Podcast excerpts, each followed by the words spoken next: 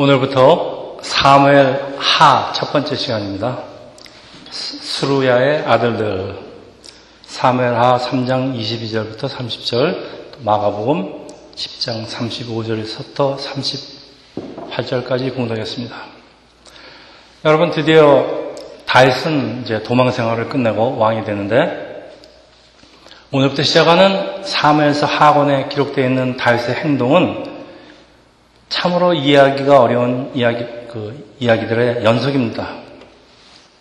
오늘 말씀은 사무엘하 2장부터 4장까지인데 여러분 2장부터 4장을 안 읽어오셨을 테니까 내용을 이해하지 못하실 겁니다. 그런데 성경은 어떤 사건을 우리한테 그대로 보여주고 독자들이 스스로 느끼고 판단하게 합니다. 특히 구약성경에서는 우리에게 주고자 하는 말씀이 어떤 본문 한두 요절에 있는 것이 아니고 전체적인 그 이야기 속에 들어있기 때문에 여러분 이 전체적인 이야기를 모르면은 여러분이 그 요절을 찾을 수가 없습니다. 그래서 제가 대신 되도록이면 2장에서 4장까지의 중요 내용을 요약을 해드릴 테니까 여러분께서 이야기들을 연결하시고 연결하셔서 잘 들으시고 들으시기 바랍니다. 그리고 자, 자기를 죽이려고 10년 이상 쫓아다니면서 괴롭히던 사람이 죽으면은 당연히 기뻐해야 되는 것이 상식인데 이 다윗은 사울과 요나단의 죽음에 슬퍼하면서 노래까지 짓는 아주 이상한 장면으로 사멜 하는 시작을 합니다. 우리 전번 시간에 같이 한 그 시글락에 있는 다윗은 앞으로 어떻게 할지를 하나님께 기도를 합니다. 그러니까 하나님이 가라. 어디로 갈까요? 헤브론으로 올라가라. 아주 구체적으로 기도를 하니까 이제 헤브론으로 올라왔습니다. 유다지파 사람들은 다윗을 왕으로 세우는데 그렇다고 다윗이 이스라엘 전체의 왕이 된 건 아닙니다. 사울왕의 군사령관인 그 아브넬이 살아남은 사울의 아들 이스보셋을 유다 지파를 제외한 북지파들의 왕으로 세우게 됐는데 여러분 당시 배경을 시대적인 배경을 반드시 알아야지 이해가 됩니다. 자 이스라엘은 출애굽을 해서 가나안 땅으로 들어간 후에 각 지파별로 땅을 배정을 받고 살고 있는데 그 중에서 유대 지파가 유다 지파가 제일 큽니다. 남쪽에 있는 강력한 유다 지파는 독자적으로 행동을 하는 반면에 북쪽에 있는 나머지 지파들은 이스라엘이라는 이름으로 연맹을 맺고 있었습니다. 그래서 블레셋과 같은 그 강력한 적들과 전쟁이 일어나면은 사울왕은 남쪽의 유다와 북쪽의 이스라엘 연맹을 하나로 묶을 수 있었지만은 사울 왕이라는 구심점을 잃어버린 이스라엘은 이제 남쪽의 유다 그리고 북쪽에는 이스라엘 연맹으로 나누어지게 됩니다. 오늘 본문에 기록되어 있는 다윗의 행동은 아주 더욱더 이해하기가 어려운데 첫째 다른 사람과 재혼해서 잘 살고 있는 전처죠. 사울의 딸 미가를 데려오라고 하는 것. 또 다윗을 찾아온 그 북집바의 그 실권자입니다. 아브네를 극진히 대접하는 것. 또 자기 부하가 아브네를 죽여버리니까 아주 애통해하면서 정중하게 장례를 치르는 것 등 뭐 한두 가지가 아닙니다. 어떤 학자들은 다윗이 북지파의 실권자인 아브넬과 정치적인 타협을 한 것이다. 라고 아주 혹평도 하고 또 그것보다도 그리고 다른 남자하고 잘 살고 있는 사울의 딸을 뺏어오는 것은 이건 뭐 말도 안 되는 그 반 인륜적인 행동이라고 비난을 합니다. 얼뜻 생각하면은 말도 안 되는 것 같긴 해요. 근데 이것은 이 북지파를 어떻게든지 깨어남으로써 전쟁을 하지 않고 이스라엘을 하나로 만들려는 그 뛰어난 정치가 다윗의 아주 큰 그 비전을 놓치고 있는 것입니다. 다시 말하면은 이제 온 이스라엘의 왕으로 하나님께 기름 부음 받은 다윗의 생각은 어떻게 하면 남북을 평화롭게 한 나라로 다시 합칠 수 있는가에 있습니다. 그리고 이런 생각은 하나님께로부터 온 것인데 오늘 본문 2장 1절에 가면은 다윗은 하나님의 계획을 실행하는 데 있어서 매사를 구체적으로 하나님께 기도하고 또 답을 얻어서 움직이지만은 그렇다고 다윗은 자신은 가만히 있는 건 아니고 다윗 자신도 그 뛰어난 정치가입니다. 그러니까 노심초사하면서 그가 가진 지혜와 모든 역량을 동원하고 있다는 사실을 마음에 두시고 이 사무엘 하를 읽어야만 우리가 다윗의 행동을 올바로 이해할 수가 있습니다. 자, 지난 시간에 우리가 많이 살펴보았지만은 절호의 기회가 있는데도 불구하고 사울왕을 죽이지 않는 것은 다윗이 하나님의 주권을 존중하는 것도 있고 그리고 자신의 운명을 하나님 손에 철저하게 맡기고 하나님께서 역사하실 때까지 기다린 것입니다. 만일 다윗이 사울을 죽였다면 그렇지 않아도 지금 남북 간에 그 내란을 겪고 있는데 이 평화적인 통일왕국의 건설은 불가능하였을지도 모르겠습니다. 나중에 통일왕국의 수도를 정할 때도 천연의 요새라는 그, 그 그래서 그동안 어느 집화도 점령을 하지 못하고 있던 그 남북 간의 딱 중간 지점에 있는 그 성읍입니다. 예루살렘을 점령하고 통일왕국의 수도로 삼는 것 등 이 모든 사건들이 남북의 화합을 고려하고 한 일입니다. 우리나라 사람들은 이걸 좀 더 잘 이해할 수가 있을 것 같아요. 우리가 남북으로 갈려져 있으니까. 뭐 비유를 들자면 만일 우리나라가 남북 통일이 된다면은 서울도 아니고 평양도 아닌 그 중간 지점에 뭐 아마도 그 판문점 근처에 통일 한국의 수도를 정해야지 남쪽에서도 말이 없고 북쪽에서도 말이 없을 겁니다. 그러니까 다윗이 그렇게 아주 현명하게 일을 처리한 겁니다.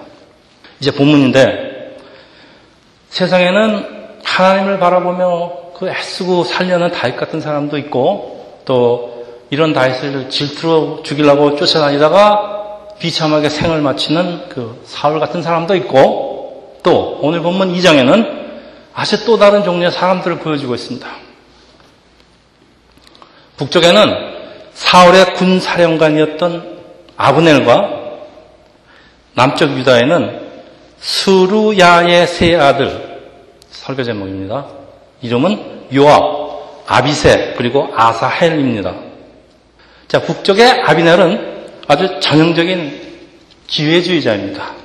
사울의 아들 이스보셋을 꼭두각시 왕으로 만들고 사울 왕의 권력을 자기가 계승하려는 그런 야심을 가지고 있습니다. 그래서 되도록이면은 다윗을 자극하지 않고 이스라엘을 남쪽으로 남북으로 나누고자 하지만은 자기 마음대로 세상 일이 되는 게 아닙니다. 남북 간에 전쟁이 일어나고 상황이 좋지 않게 되니까 이번에는 다윗에게 전령을 보내서 북이스라엘 연맹을 다윗에게 넘겨주겠다고 하는데 이건 다윗한테 잘 보여서 이제 새로 출범하는 통일 이스라엘 다윗 내각에서 한 자리 차지하겠다는 것입니다. 그리고 이 수루야는 수루야는 다윗의 배달은 누이입니다. 그래서 요셉, 아비세, 아, 사엘은 다윗의 조카입니다.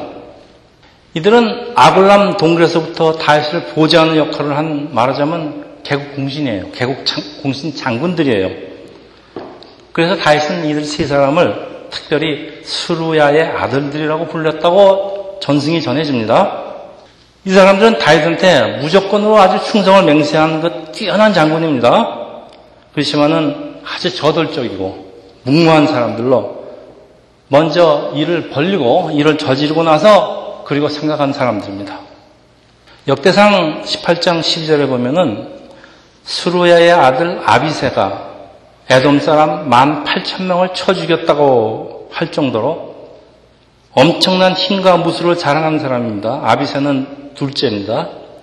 그리고 사무엘 하 2장에는 아사, 아사엘, 그러니까 셋째를 소개하는데 남북 지파 간의 전쟁이 벌어지고 같은 민족끼리 서로 싸우고 싶지 않았던지 각각 남북에서 12명씩을 뽑아서 우리 무술 시합이나 하자.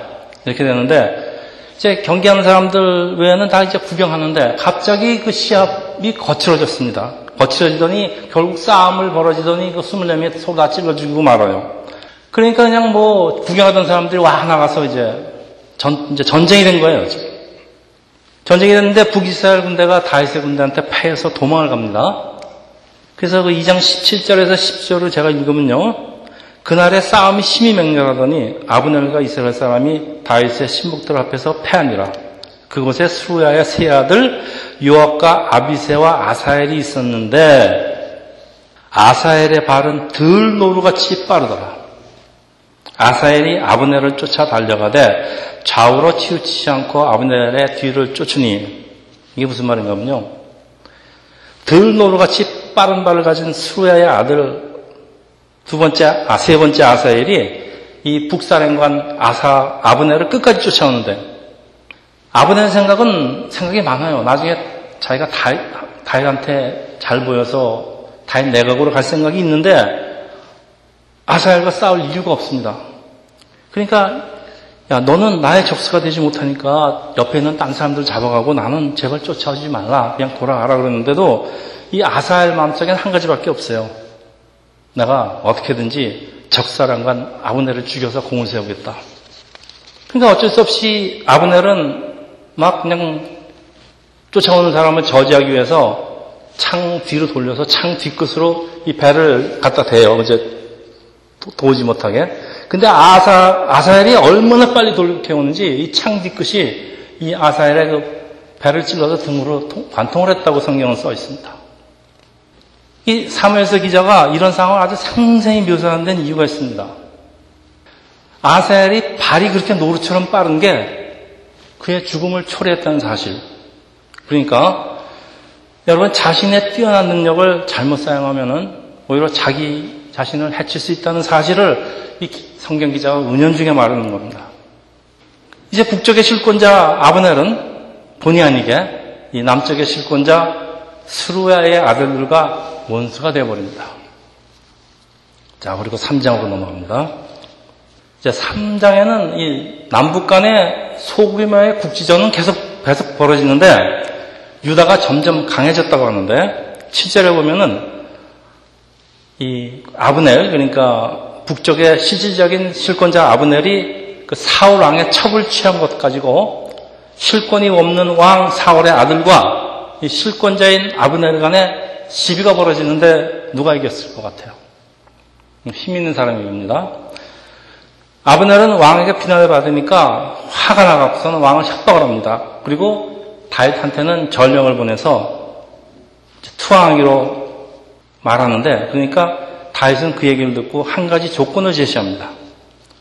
자신이 빼앗겼던 아내 사울의 딸 미가를 데려올 것을 요구하는데 다윗의 말인즉 원래 미갈은 자기가 블레셋 사람 양피 100개를 지불하고 아내로 데리고 온 여인이니까 내 거다 이겁니다. 근데 사실은 다시 다시 그 사울의 사위가 됨으로써 집안 사람이 되는 겁니다. 그러니까 사울 진영을 평화롭게 흡수하려는 의도로 사울의 왕을 데려오라는 것입니다. 뭐 사울 왕을 사랑해서 그런 것 같지는 않아요.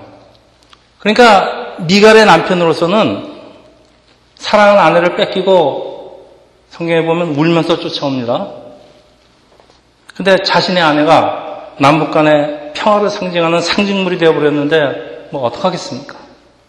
자, 우리는 이런 다윗의 행동을 어떻게 받아들일지 다윗이 잘한 겁니까? 잘못한 겁니까? 비, 비정한 사람입니까? 아니면 뛰어난 정치가입니까? 우리 판단하기 참 어렵습니다. 그 사람이 사람이 선악을 분별하는 게 정말 쉬운 일이 아니라는 얘기입니다.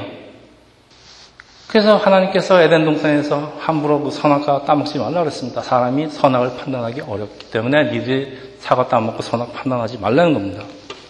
자, 이제 다윗은 아브넬 일행한테 아주 큰 잔치를 베풀어서 돌려보내고 그러니까 이제 남북 간에 이제 평화 협상이 이루어졌어요. 그래서 이제 모든 일이 다 잘 될 것 같은데 이 마지막 순간에 이 마지막 순간에 평화 통일의 기회를 깨뜨리고 다윗을 아주 정치적인 위기로 몰아넣는 사건이 생깁니다.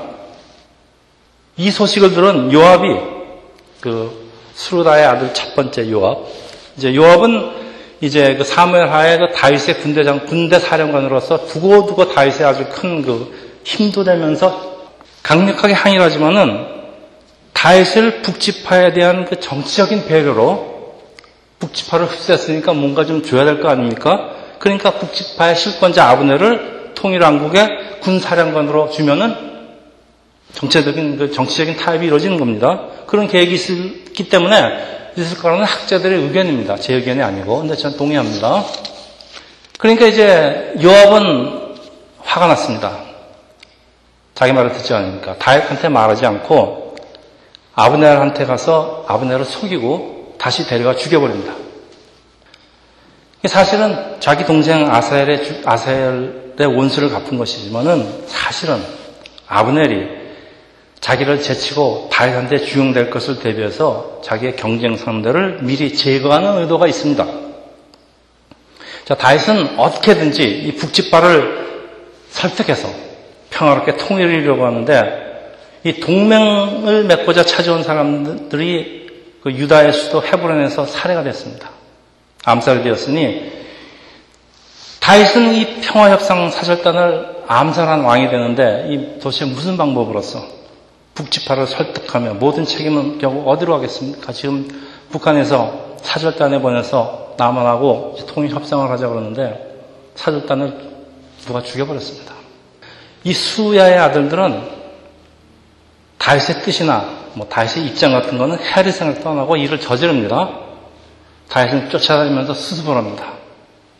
그래서 다윗은 그 온 백성한테 옷을 찢고 이스라엘이 옷을 찢는 것은 아주 극도로 슬픔을 얘기하는 겁니다. 그 아브넬의 죽음을 슬퍼하면서 상녀 뒤를 졸졸 따라가면서 애통해하면서 그 무덤 앞에서 목 놓아 우는데 그리고 종일 금식까지 합니다. 그리고 또 슬픈 노래도 지어다 바칩니다. 아무리 생각해도 다윗이 아브넬 죽음이 정말 그렇게 슬펐을 것 같을까요? 뭐 생판 남인데 뭐가 그렇게 슬펐을까요?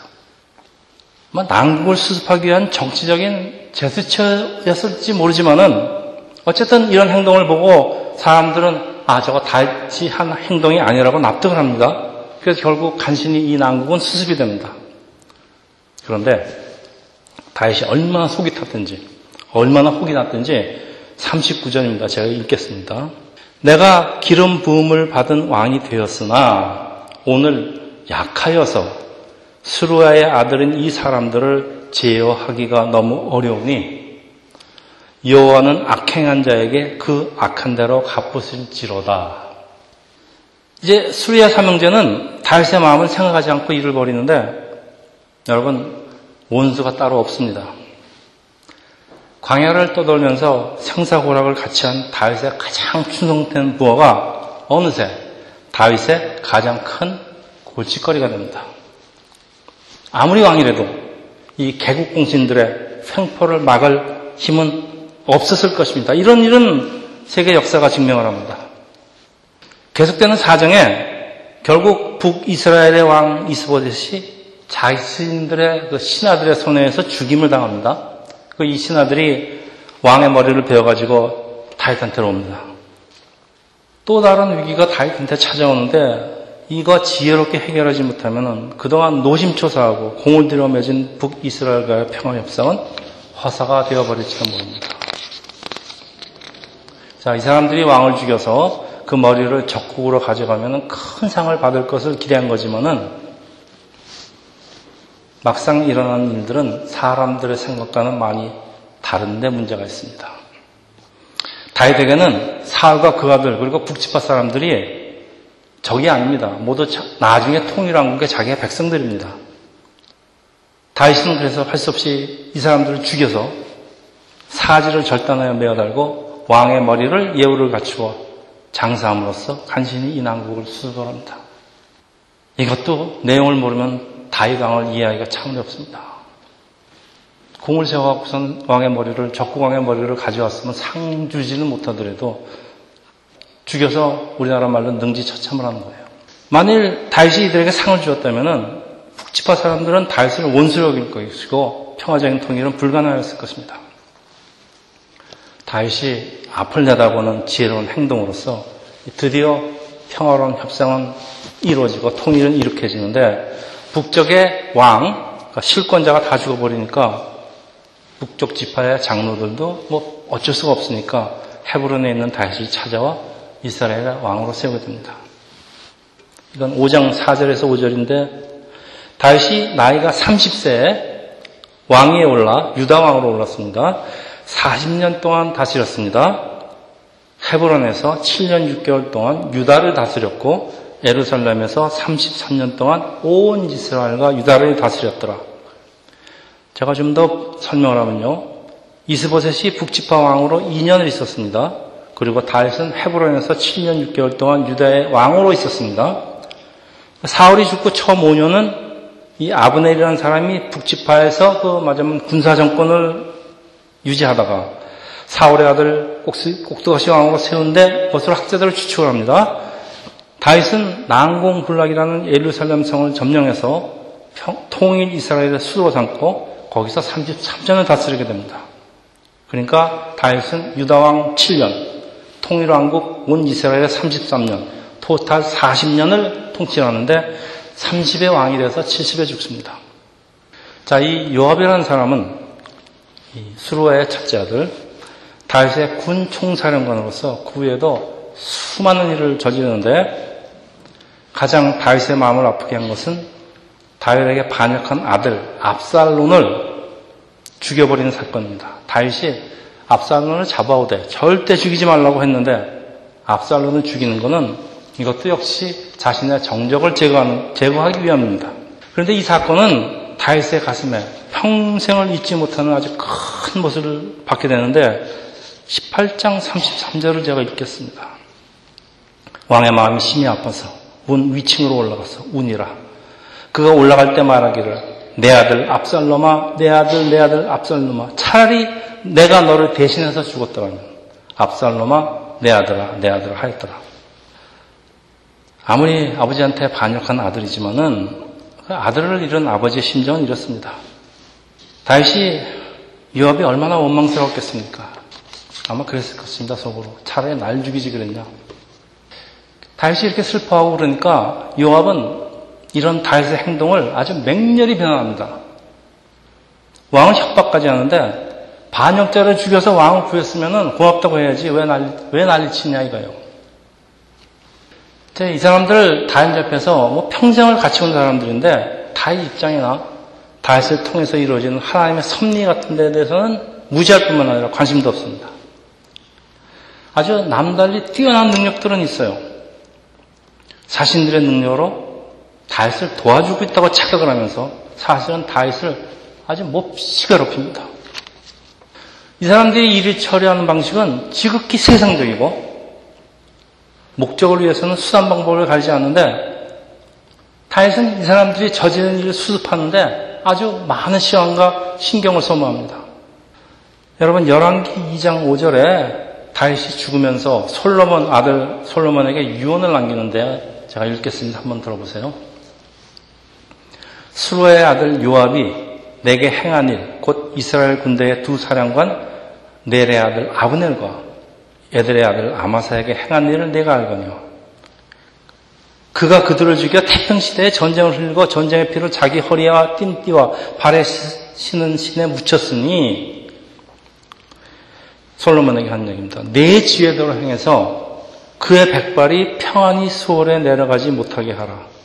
그의 백발이 평온히 수월, 수월에 내려가지 못하게 하라. 그놈 늙어서 편하게 죽지 말라는 유언입니다. 얼마나 가슴에 맺혔으면 자기 충성스러운 부하 군사령관으로 평생을 섬긴 요압을 늙어 죽지 못하게 하라고 아들에게 유언합니다. 지금 여러분 이런 다윗을 어떻게 평하시겠습니까? 다윗이 좋은 사람입니까? 나쁜 사람입니까? 자, 다윗이 개인적인 원한을 아들에게 대신 갚으라는 유언은 아니에요, 이게. 이제 다윗은 자신이 죽은 후에 자기한테도 그랬는데 자기 아들 솔로몬이야 이거는 뭐 갖고 놀 겁니다. 그러니까 아들한테 이 수루야의 아들 요압을 미리 제거하라는 유언이에요. 아들을 위해서, 나라를 위해서. 열왕기장에 보면은 요압은 솔로몬에 의해서 죽임을 당하게 됩니다. 이게 세상에서 일어난 일입니다. 자, 오늘 두 번째 본문입니다. 여러분 아주 잘 하시는 얘기예요. 마가복음 10장 35절에서 38절. 제가 다시 한번 읽겠습니다. 세베대의 아들 야고보와 요한이 죽게 나와 여짜오되 선생님이여 무엇이든지 우리가 구하는 바를 우리에게 하여 주시기를 원합니다. 여짜오되 주의 영광 중에서 우리를 하나는 주의 우편에 하나는 좌편에 앉게 하여 주옵소서. 예수께서 이르시되 너희는 너희가 구하는 것을 알지 못한도다. 내가 마시는 잔을 너희가 마실 수 있으며 내가 받는 세례를 너희가 받을 수 있느냐. 여러분 야고보와 요한은 이 스루아의 아들처럼 세베대의 아들입니다. 그러니까 형제입니다. 상황이 비슷합니다. 또 수제자 베드로를 포함해서 이 두 명을 합치니까 세 명을 예수께서는 늘 데리고 다녔습니다. 그래서 우리가 흔히 트리오, 예수님이 데리고 다니시던 삼총사라고 이렇게 별명을 지었습니다. 자, 예수께서 내가 마시는 잔은 예수께서 마시는 잔이 뭡니까? 마실 잔이 십자가에 달려 죽는 겁니다. 지금 예수께서는 제자들에게 십자가에 달리는 일을 말씀하고 있는데 이 제자들은 이런 예수님의 뜻에는 전혀 관심이 없어요. 나중에 예수께서 왕으로 등극하면은 형제끼리 똘똘 뭉쳐서 우의정, 좌의정 다 하겠다는 거예요. 뭐 이런 말을 들으니까 당연히 다른 제자들은 아주 분노합니다. 마가복음, 마태복음에 보면은 이 형제뿐만 아니라 이 형제 어머니까지 등장해서 침업바람 피웁니다. 이 다윗 사건으로부터 천년이 지났는데 이 스루아의 아들처럼 예수님의 제자들도 자신들은 예수를 따르며 하나님의 일을 하고 있다고 자부하지만은 사실 그들의 마음속에는 높아지고자 하는 마음으로 꽉 차 있습니다. 그리고 2000년이 또 지났습니다. 오늘입니다. 오늘도 사람들은 스루야의 아들들이나 예수님의 제자 별로 다를 거 없어요. 예수께서 왜 십자가에 달리셨는가에 대한 관심 없어요. 교회에서, 세상에서 어떻게든지 예수님 권세로 기도 열심히 해서 응답받아서 높아지고 대접받는 거에만 관심이 있어요. 하나님을 하긴 하지만 하나님 섭리에는 전혀 관심들 없어요. 자기 생각대로 자기의 이익대로 하면서 욕심대로 하면서 그리고 교회에서 하나님을 한다고 자부하는 사람들 여러분 없다고 할 수 있습니까? 이런 사람들 있습니다. 예수께서 부활승천하시고 그 마가의 다락방에서 성령이 임하고 나서야 비로소 예수님의 제자들이 진정한 제자로 거듭납니다. 우리가 인간이 얼마나 악하고 연약한 존재인가. 그래서 우리에게는 성령님의 역사가 꼭 필요하다는 걸 잘 말씀해 줍니다. 우리에게는 우리에게는 예수가 꼭 필요하다는 그런 말씀입니다. 자, 말씀을 정리하겠습니다. 저는 이 이야기를 읽으면서 아, 이거 수루아의 아들들에게 있는 모습이 혹시 나한테도 있는 거 아닐까 하는 두려운 마음이 갑자기 들었습니다. 사람에게, 사람 모두에게는 예 없이 이런 죄성과 연약함이 존재하기 때문입니다. 하나님께서 저를 목사로 혹은 찬양 인도자로 부르신 것이 저에게 있는 어떤 재능을, 음악적인 재능을, 어떤 영성을 보시고, 무엇을 보시고 부르셨을 것이라는 제 나름대로의 자부심과 그러나 착각을 가지고 있었다고 제가 고백 안 할 수 없습니다. 하나님께서는 나에게 있는 그 어떤 것을 보시고 나를 쓰신다는 생각이에요, 이게. 그리고 이런 생각은 나 자신을 자랑스럽게 하고 기쁘기도 하지만 항상 교만이 따라다닙니다.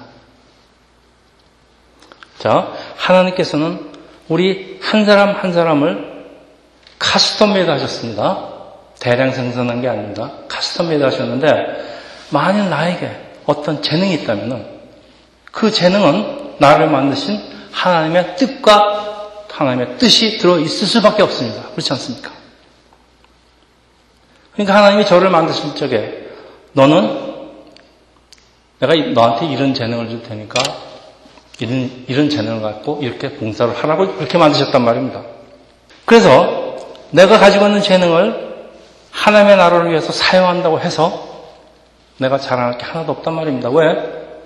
애당초 그 콜링을 위해서 내가 지름을 받고 지으심을 받고 부름을 받으셨기 때문에 내가 내게 있는 것을 하나님 나라를 위해서 일을 하는 것은 너무나 당연한 의무라는 것입니다. 여러분은 오늘 본문을 보고 무엇을 느끼십니까? 여러분이 느끼시는 건 무엇입니까? 제가 느끼는 건요. 노루처럼 발이 빠른 것을 자랑하면서 많이 자기 발 빠르다고 쓸데없이 사람 쫓아다니다가 창 뒤끝으로 찔려 죽는 이런 이런 희극적인 인생을 살지 말라는 얘기입니다. 그리고 여, 열심히 일하고서는 요압처럼 결국 죽임을 당하는 그 수로의 아들같이 살지 말라는 것이 오늘 본문이 우리에게 주는 메시지 아니겠습니까? 우리가 계속 얘기하지만은 교회를 위해서 무엇을 하는 것보다 더 중요한 것이 있어요. 우리 백목사님도 여러분한테 수없이 강조했을 겁니다. 하나님의 뜻을 먼저 헤아리고 하나님의 자녀가 되는 것, 그거 먼저라는 것. 여러분 이거 꼭 마음속에 간직하시기 바랍니다. 끝으로 우리 교회는 다양한 재능을 가지신 분들이 많이 있습니다. 여러분은 여러분 자신을 어떻게 생각할지 모르지만은 제 눈에는 여러분이 모두 하나님께 특별한 콜링을 받으신 분들입니다. 여러분의 세대를, 여러분의 교회를 인도할 리더로서, 혹은 찬양 인도자로서, 혹은 목사로서 누가 합니까? 부르심을 받고 있다는 걸 저는 확신을 합니다. 그래서 때로는 과연 이런 말씀을 이런 아직 젊으신 여러분들한테 해도 괜찮을까 하는 말씀을 제가 감당하기 어려운 말씀을 하는 것도 여러분은 미래에 여러분의 기회를 책임질 사람들로 제가 확신이 들기 때문입니다. 여러분이 가진 재능들 항상 하나님의 나라와 뜻을 먼저 생각하면서 지혜롭게 기도하고 사용하는 세상계 여러분이 되시기를 축원합니다. 기도하겠습니다.